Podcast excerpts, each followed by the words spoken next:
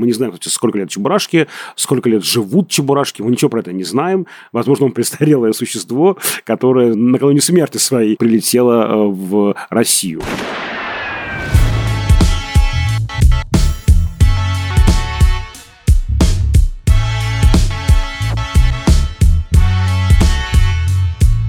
Всем привет! Это подкаст «Кинопоиска. Крупным планом». Меня зовут Доля Джинайдаров, я редактор видео и подкастов «Кинопоиска». А я Всеволод Коршунов, киновед и куратор курса «Практическая кинокритика» в Московской школе кино. Каждую неделю мы обсуждаем новинки проката, иногда разбираем классические фильмы, а еще советуем, что посмотреть. Сегодня у нас будет чуть необычный подкаст, потому что на самом деле это не один эпизод, а целых два – и вы слушаете только половину нашего диптиха. Дело в том, что я давно хотел сделать двойной выпуск, в котором я бы в одиночку рассказывал про какой-то фильм, а потом Всеволод в отдельном эпизоде разбирал его же тоже в соло-формате. Кажется, что такое здорово было бы сделать, например, с Расимоном Курасавы, где, если помните, одна история рассказана с нескольких точек зрения. И мне казалось, что это, во-первых, было бы здорово просто на формальном уровне, что мы в каком-то мета-смысле повторяем структуру того, что обсуждаем. Ну, это как если бы мы обсуждали фильм, который снят одним кадром, и у нас не было бы вообще перебивок и никаких пауз. А во-вторых, мне кажется, многим было бы интересно послушать, насколько крупным планом может существовать только с кем-то из нас, ну, то есть только с одним из ведущих, или же суть нашего подкаста именно в той самой неповторимой химии между мной и Всеволодом. Ну, в общем, вы знаете вот этот, я что-то пытаюсь шутить, а Всеволод грозится убить меня томиком Эйзенштейна. И вот, кажется, повод для такого эпизода нам подарили сами реалии российского и мирового проката, потому что вы, вероятно, знаете, что кассу сейчас, прямо сейчас рвут два тайтла. Чебурашка, который уже собрал больше 5 миллиардов рублей – и «Аватар. Путь воды», который в мире собрал больше 2 миллиардов долларов. Чебурашку пока нельзя посмотреть из-за рубежа, а «Аватар» легально не показывают в России. И так получилось, что Всеволод сейчас как раз в России, я за рубежом, так что мы решили, что в одном выпуске я расскажу Всеволоду про «Аватар 2», а в другом Всеволод проанализирует Чебурашку. Вот выпуск, который вы слушаете, как раз про Чебурашку. Я тоже буду дополнять и вставлять какие-то комментарии, но смысл именно в том, что Всеволод рассказывает мне про это кино по большей части в одиночку, можно сказать, в таком вот привычном для себя лекционном формате. Ну что, Всеволод, как тебе фильм? Я уже столько отзывов читал, что даже интересно, как разберет этот фильм кандидат искусствоведения, куратор курса «Практическая кинокритика Московской школы кино» и доцент кафедры драматургии в ГИКа. Ну, во-первых, Чебурашка, с моей точки зрения, сам именно персонаж, не имеет никакого отношения к Чебурашке, которого мы все помним из детства. Вообще другой образ. Формально вроде бы то же самое. Мохнатое существо. С ушами, коричневое. Ушастик такой, да. Но вообще другая мимика, другой совершенно характер. Я вот, знаешь, вспоминаю мультфильм, размышляю о сказках Успенского. Я понимаю, что это очень печальные сказки и печальные мультфильмы. Это вообще сказки для грустных. А здесь Чебурашка лишь формально похож на того Чебурашку. Тот Чебурашка такой скорбный, минорный, невероятно одинокий. А здесь Чебурашка – это символ воплощения хулиганства, каких-то экстравагантных решений, веселости. Он никогда не унывает, он всегда найдет какое-то решение. Трикстер. Да, он является трикстером, хотя интересно, что трикстером-то у Успенского более интересна была другая совершенно героиня, как вы же понимаете, кто? Старуха Шипа Шапокляк. Он совершенно другой, и вот опять же в нем появилось больше богатство мимическое, он менее условный. У него появились, например, зубы. Да, зубы резко меняют образ. Да? Тот был беззубый Чебурашка. У него была какая-то странная походка, да, там все говорили всегда про это такую, ну, недооформленную, что ли, такую очень условную, очень символическую такую нижнюю часть его фигуры. Здесь у него какие-то понятные совершенно лапы, и главное, что мимика полностью изменилась. Это совершенно другая морда, другая посадка глаз, там все другое, и он, правда, более мажорный персонаж, такой, ну, действительно, он такой хулиганистый, условно, пятилетний ребенок, такой вот вихрь, ураган, да, вот ты говоришь детский фильм, детская сказка. Детская сказка здесь превращена в семейный фильм. А в чем разница между детским кино и семейным фильмом? Ну, то есть ты имеешь в виду, что в семейном фильме у тебя больше точек фокальных персонажей, что ты с большим количеством людей можешь ассоциировать себя? Конечно. Извините, детский фильм – это фильм для детской аудитории. И понятно, что наше поколение могло повесить себе ключ на шею и пойти в кинотеатр спокойно. Нас отпускали. Маленьким я ходил в кинотеатр около дома. Вот сегодня, естественно, никто никого не отпустит в кинотеатр. Сегодня мы ходим с детьми вместе в кино. Это семейный просмотр папы, мамы, может быть, бабушки и внуки, а то и все вместе. Поэтому сегмент детского кино – это скорее платформы, телевидение, вот сериалы какие-то, да, но, конечно, не большеэкранное кино. В большеэкранном кино весь мир давно перестроился на семейный просмотр. И здесь очень четко прослеживается эта трехуровневая система. Вот три поколения персонажей, три поколения зрителей. Пожалуйста, мы хотим, чтобы вы все получили каждый свою порцию удовольствия, свою порцию интереса и удовольствия. И вот тут у нас есть три таких этажа. На первом этаже, естественно, живут бабушки с дедушками, причем каждый этаж делится на плохих и хороших. Вот у нас есть добрые, значит, дедушки. Это, во-первых, конечно же, крокодил Гена. Только здесь он не крокодил, а человек. Геннадий Петрович. Сергей Леонидович Гармаш играет эту роль, и он работает уже не в зоопарке, как у Успенского, а в дендрарии неподалеку. И у него есть такое устройство, очень похожее на крокодила. Он им обрезает какие-то листочки, лепесточки, веточки, которые вот, ну, выбиваются из какого-то общего фона, из общего горизонта. Он как бы тут отвечает за порядок в этом дендрарии. У него все по полочкам разложено, все очень четко. И вот в этот вот упорядоченный мир и, собственно, врывается Чебурашка и, естественно, он этот мир разрушает, а потом мы выясняем, что на другом уровне, более глубинном, он чинит то, что, собственно, было сломано в мире нашего крокодила Гены. Он там буквально ассоциируется с крокодилом, там у него есть фигура крокодила, ну и так далее. Тем не менее, он не крокодил, а он человек.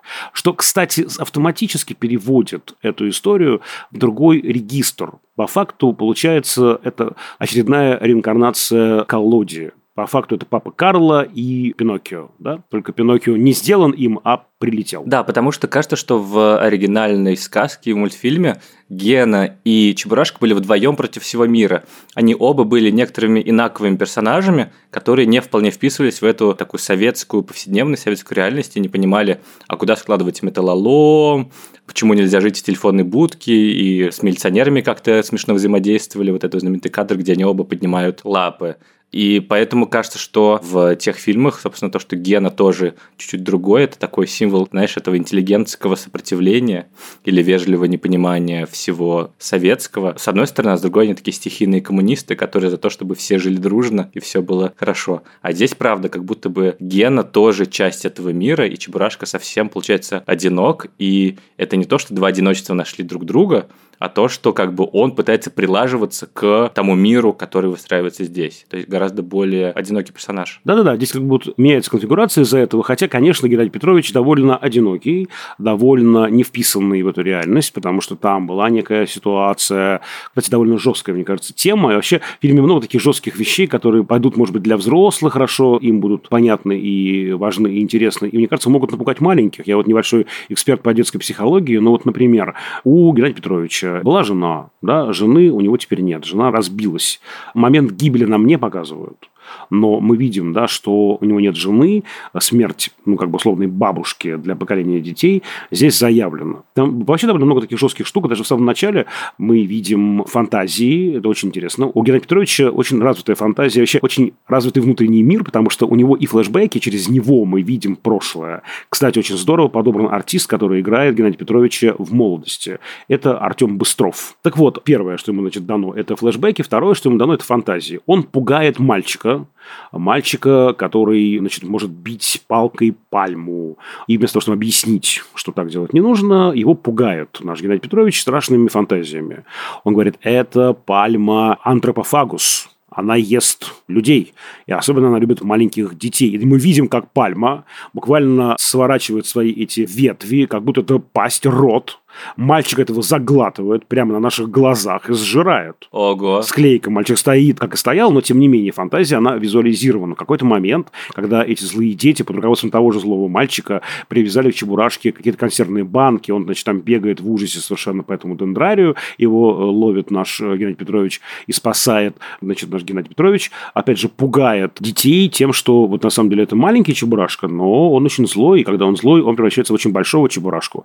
И там очень смешно смешно, что мы никак не можем понять, кто такой Чебурашка. Это смесь, ну, он повторяет речь людей, поэтому это такая смесь попугая и обезьяна, как о нем говорят, да, и поэтому он сам себя называет Папузьяна. Я Папузьяна. Он же только в самом финале приходит к тому, что он Чебурашка. Он только себя идентифицирует. Это оригин героя, да? Да-да-да, это оригин, да. Он говорит «я», и дальше появляется титр Чебурашка, собственно говоря. Короче, значит, и Чебурашка буквально увеличивается, превращается в гигантского монстра, в такого чебудзилу, чебуконга, правда, и пугает детей. Ну вот мне кажется, что, допустим, пятилетнего ребенка это может даже напугать. Слушай, ну мне кажется, что в принципе эта тенденция какая-то... Она была, кстати, и в советских мультфильмах, которые довольно жестко рассказывали про какие-то очень тяжелые вещи, типа мультфильм «Варежка», в который погибает твое домашнее животное. И, в принципе, сейчас тоже к этому приходят, что мультфильмы, во-первых, должны работать для всех, действительно, во-вторых, что не страшно говорить с детьми о каких-то экзистенциальных проблемах.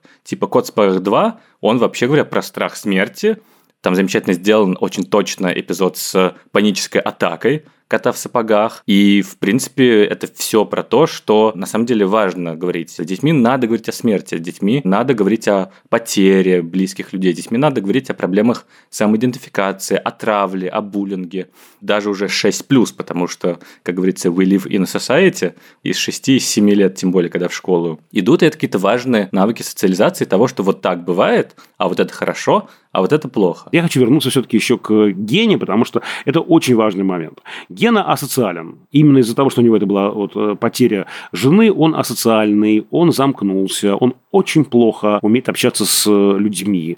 Он не помогает своим коллегам по дендрарию, хотя мог бы помочь, но он на зло как бы проходит мимо, он хамит посетителям. Вот. Интересно, вот я бы хотел вернуться к этому крокодилу гения у Успенского, потому что там это очень, мне кажется, важный образ. И если мы вспомним, что книжка написана была в 66 году, фактически это такой переломный момент, когда оттепель, очевидно, уже заканчивается, да, уже сняли Хрущева, начинается Брежневский период. Еще, ну, как бы все более-менее то же самое, но уже начинаются ростки новой эпохи. Остается всего два года до разгрома Пражской весны. Это год, кстати, когда вышел июльский дождь Фуциева, в котором буквально манифестируется разочарование во многих идеалах оттепели. Вот. И в этом смысле крокодил Гена вполне себе такой оттепельный персонаж, выгоревший, персонаж с потухшим взглядом взглядом, которому, кажется, уже нет места в этом мире. Ты прав совершенно говоря о том, что он не находит себе места в этом мире. Он, может быть, даже когда-то и знал о своем месте, и понимал, как, а сейчас вот как будто бы разучился. И очень интересно, что как раз вот комьюнити, это их сообщество, этих замечательных игрушек, а все, как мы знаем, персонажи этой сказки, это, по сути, ожившие игрушки самого Успенского, вот э, это их комьюнити помогает им выжить в этом мире длинных 70-х. В каком-то смысле это даже можно воспринять как метафору внутренней миграции. Да, ну и мультфильм, соответственно, тоже в нем есть вот это вот на уровне истории меланхолии, на уровне образов какая-то вот эта потерянность героев, проблемы кто они, крокодил, который работает крокодилом. Ну, то есть, это же, если вдуматься, такая жуткая метафора дереализации, потери себя, какого-то такого разлома личности, типа, когда он настоящий крокодил, когда обычный, или же что ему приходится притворяться. Ну, в общем, это если закопаться, то это довольно жутко. Да, там еще есть, конечно же, еще один э, добрый дедушка, его играет Федор Добронравов. Помните, у Гены, у Успенского был напарник Гена работал в первую смену, а во вторую смену был напарник. Он тоже работал крокодилом в зоопарке. Здесь этот напарник э, человек. Он работает таки в зоопарке, но не крокодилом, а специалистом по экзотическим животным. Потому что наш Гена собирается сдать чебурашку другу. Вот, мол, давай, мне он еще не нужен, а вам он, может быть, не знаю, там, аудиторию, публику привлечет, деньги там вас будут, как-то вообще давай, пусть он будет у тебя. Но в зоопарк его не принимает, нашего чебурашку. Но это прям жуть же. Дальше будет гораздо больше интересных вещей связанных именно с сдачей. Гена там всех сдает, на самом деле. Дочку сдает тетя Маша, и в этом как раз раскол их отношений, потому что после смерти жены Гена не может справиться с этим. Он буквально там, не знаю, из-за пережаренных котлет может хрясь сковородкой по плите, и все вздрагивают. То есть, все это его дочь, я имею в виду. И он решает подальше от греха отдать девочку тете Маше. Он пытается сдать Чебурашку в зоопарк. Дальше он просто, ну, как бы продает фактически Чебурашку Шапокляк Вот, значит, злой бабушкой здесь оказывается героиня Елена Алексеевна Яковлевой. Вообще, я шел с большими очень сомнениями на эту картину, но думаю, ладно, там есть Елена Алексеевна Яковлева, я обожаю эту актрису со времен интердевочки, просто одна из моих любимых актрис, думаю, ладно, вот это э, меня будет греть. Так вот, значит, Яковлева играет Римму. Не Шапокляк, но Римму. Римма, кстати, тоже имеет отношение к Успенскому. Это имя его первой жены, именно с нее была списана Шапокляк частично. То есть это не Шапокляк, но Римма. Если Гена скорее воплощение советского, то вот как раз Римма, она живет в настоящем, она новая русская, она владелец кондитерской фабрики. Вот это смесь Миранды Пристли из «Дьявол носит Прада» и баронессы фон Хелман из Круэллы. В каждом новом кадре у нее новый, экстравагантный, какой-то невероятный наряд. Я думаю, что Елена Алексеевна порадовалась в этом фильме. У нее какие-то невероятные прически, шляпы, туфли, платья, какие-то совершенно асимметричные, очень-очень интересные. Но в целом она в этом смысле, конечно, по сравнению с Шапокляк, увы, более плоская. Я не кидаю апельсины в адрес актрисы своей любимой, скорее это общий комментарий по поводу того, как устроен образ. Так вот, наш Гена всех всем сдает, да, он то отказывается Чебурашку за миллион рублей продавать этой нашей Римме, то сам его сдает. Там вообще интересно, что Рим, она инициирует все конфликты. И тут два основных конфликта, три точнее. На уровне дедов это конфликт с самим этим Гармашом, самим Геной, потому что он как раз ей и нахамил в этом дендрарии, и она теперь собирается его уволить. На уровне детей ей нужно закрыть бизнес дочери. Геннадия, она владеет маленькой частной, очень классной лавкой кондитерской, таким магазинчиком, где самый вкусный шоколад в городе. И на уровне внуков, конечно же, нужно купить, украсть, э, шантажом выманить Чебурашку, потому что у Яковлевой, у ее героини есть внучка, такая злая девочка, которая хочет ушастика любой ценой, истеричная девочка, устраивает там скандалы. Поэтому вот э, фактически стоит еще один выбор у Гены. Сначала был выбор, я отдаю дочь тети Маше, ну, чтобы как-то и мне было спокойнее, и дочери было легче. Потом он отдает Чебурашку Римме, потому что Римма грозится закрыть бизнес ее дочери. То есть Гена поступает довольно жестко здесь. Гена такой интересный персонаж. Вот. А что касается Шапокляк, она, к сожалению, сделана буквально на двух красках, несмотря на весь талант Елены Алексеевны, все-таки она получилась такой довольно одномерной. Потому что Шапокляк у Успенского невероятно классный и сложный образ. Шапокляк, с одной стороны, похожа на новый тип человека в советской культуре конца 60-х, начала 70-х годов.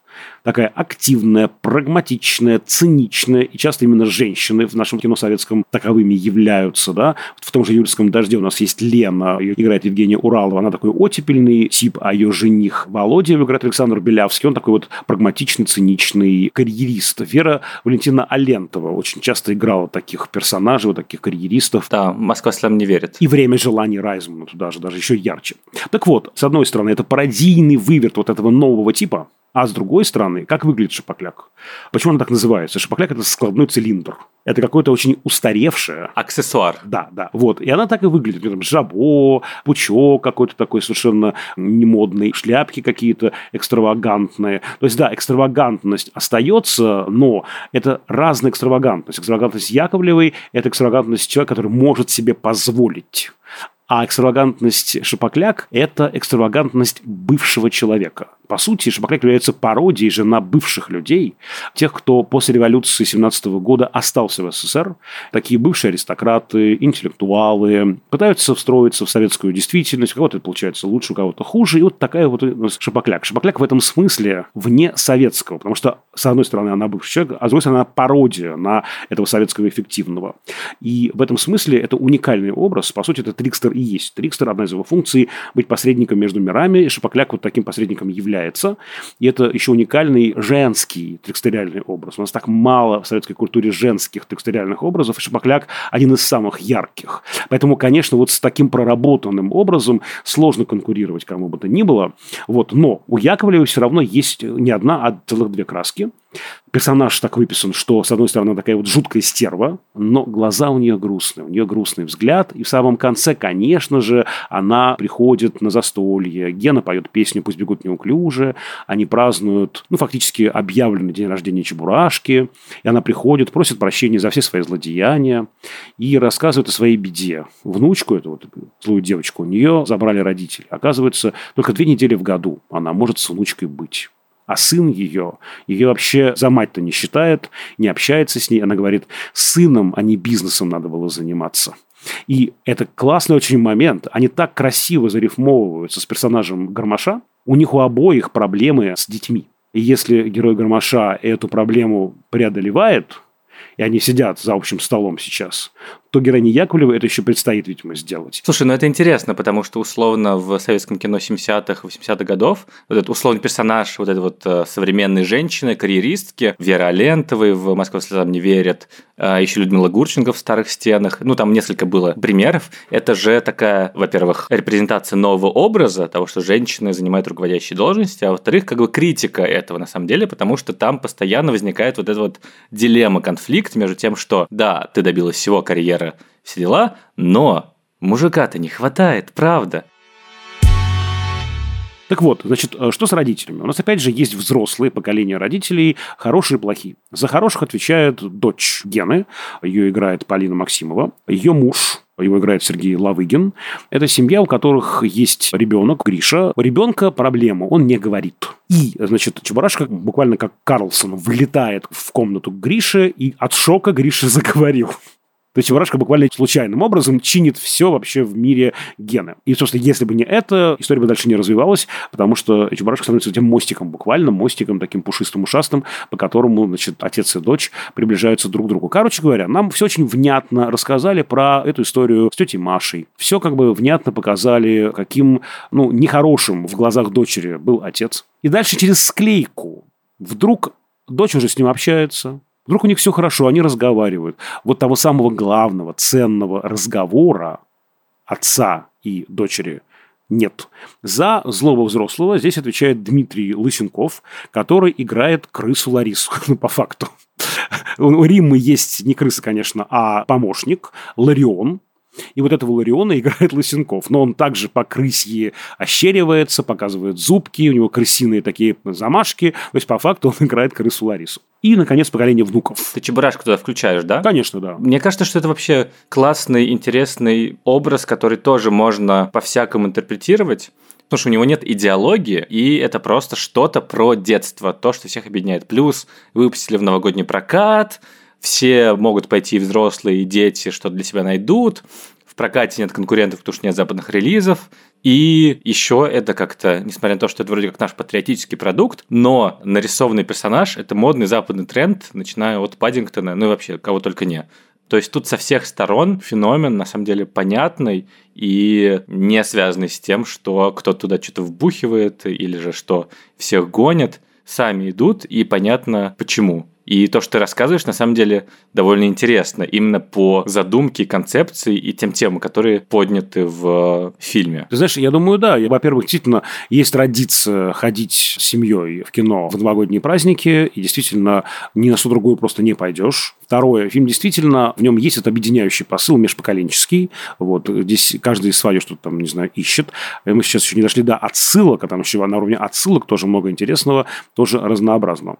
Здесь очень важно, что внуки, у нас как бы есть таких, ну, получается, четыре внука, да, есть вот эти вот злые дети, злой мальчик Дендрари и злая внучка нашей миллиардерши. А есть вот Гриша и Чебурашка, которые совсем прям вот буквально зарифмованы. Гриша 5 лет, и он не говорит. Чебурашка, мы не понимаем его возраст, но он ведет себя как пятилетний ребенок, и он тоже не умеет говорить. А они начинают дружить, Чебурашка и Гриша. И вот очень интересно, что здесь тоже прям такой жесткий момент. Чебурашка, он же связан с проблемой идентификации. С Гришей все понятно, да? Гриша человек. А Чебурашка непонятно кто проблема идентичности, она вообще связана еще с именно социальным одобрением, потому что герой Гермаша прямо ему говорит, ты кто такой? Ты непонятно кто, иди ищи своих, и выпинывает его просто за дверь. Иди ищи своих. Ты что ко мне-то привязался, да, э, значит, ты вообще никто, и звать тебя никак. Вот, и это вот обретение идентичности, да, что-то такое уникальное, особенное. Тема самоназвания. Он сам себе выбирает имя. Да, в финале картины, сам себя называет, и это что-то, ну, о нем договорит. Да? То есть не мы, да, большие взрослые люди, называем тебя как нам удобно, приклеиваем ярлык, а мы не знаем, кто ты. Ты сам, пожалуйста, назови себя, сам определи себя. Вот такая вот проблема самоопределения, самоидентификации, очень тоже, мне кажется, важная здесь. Я тут прочитал тред в Твиттере Марии Кувшиновой, и она пишет, что Чебурашка – это, конечно, идеальный образ квир-персоны. Можно ли здесь так воспринимать? То есть понятно, что Чебурашка в любом случае – это образ инаковости, такое diversity, которым любой изгой, не вписывающийся в общество, может найти себя.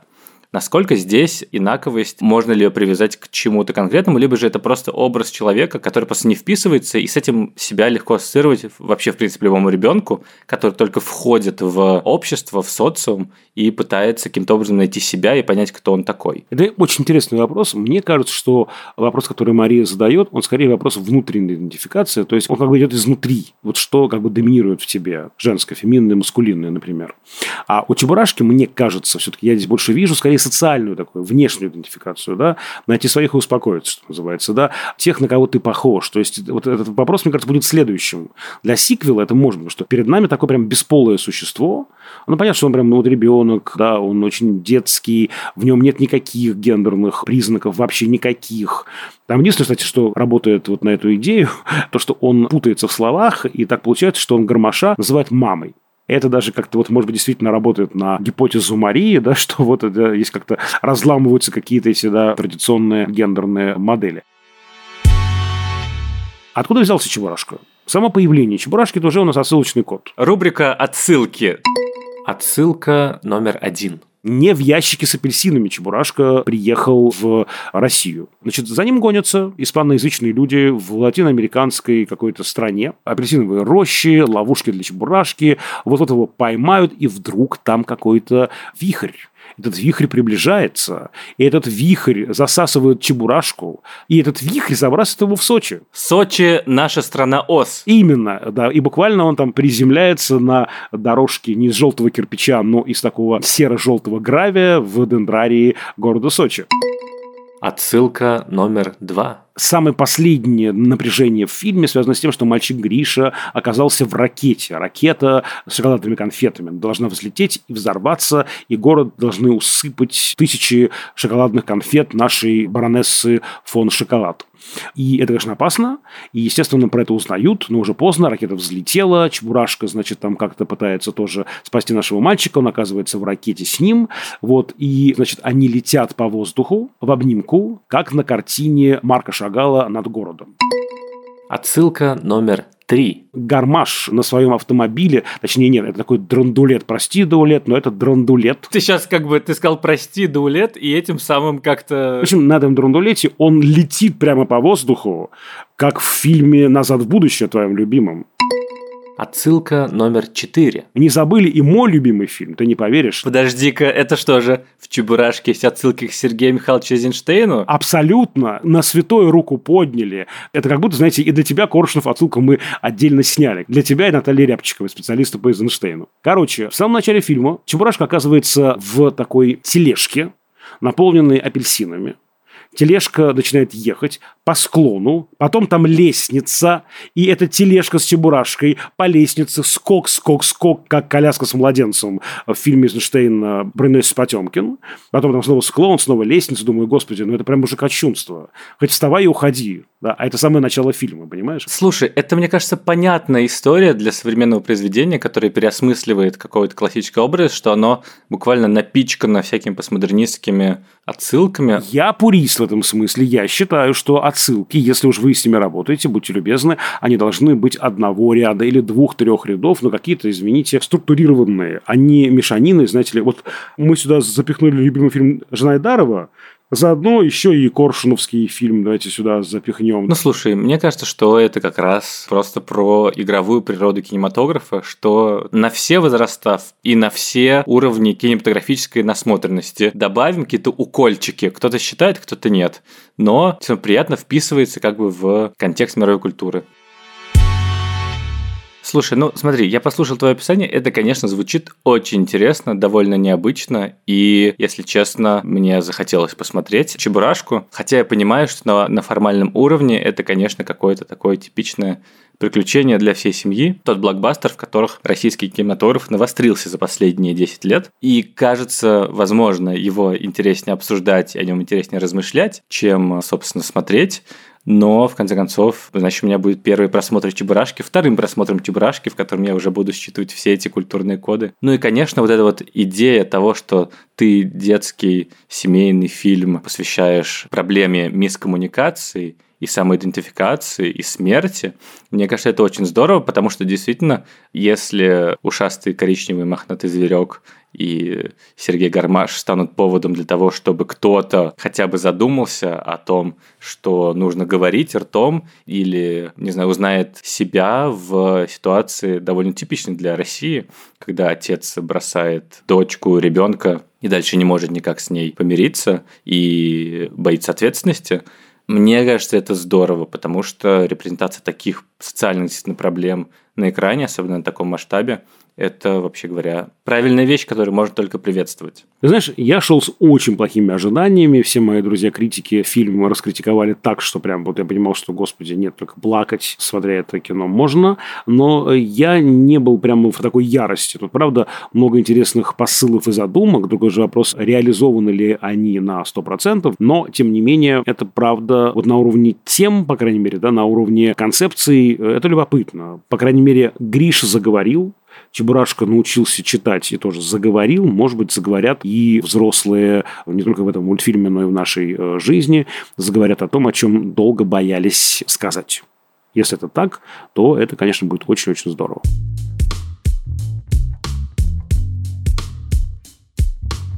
На этом все. С вами были Дауля Джинайдаров и Всеволод Коршунов. Друзья, мы очень ждем ваших отзывов, лайков и сердечек. Мы есть на всех подкаст-платформах страны от Яндекс Музыки до Apple Podcasts. У нас есть почтовый ящик подкаст собака кинопоиск.ру. Пожалуйста, пишите нам, пишите, какие темы вас интересуют, что мы могли бы осветить в наших подкастах. Делитесь вашими мнениями, не соглашайтесь с нами, спорьте. У нас есть телеграм-канал общим планом, где мы как раз устраиваем такой свободный микрофон, площадку для дискуссии. Но уж, мы сегодня говорим про коммуникацию, то, пожалуйста, будьте в коммуникации и с нами, и друг с другом. Мы очень этого ждем. И еще дискуссия с нами, возможно, в рамках YouTube-канала подкаста Кинопоиска. Под каждым видео можно оставлять свои комментарии, какие-то пожелания или несогласия с тем, что мы сказали. Да, еще послушайте наш эпизод про Аватара, который вышел одновременно с Чебурашкой. Над этим эпизодом работали звукорежиссерка Лера Кусто и продюсер Бетти Исакова. До скорых встреч. До свидания, друзья. Эстас Акабадо. Он говорит почему-то Акавадо Кузьмина, который озвучивает Чебурашку. Там В явно произносит. А вообще правильно Эстас Акабадо. Тебе конец. О, Всеволод. Это точно нужно в финал вставить. Кто-то это на рингтон поставит, между прочим.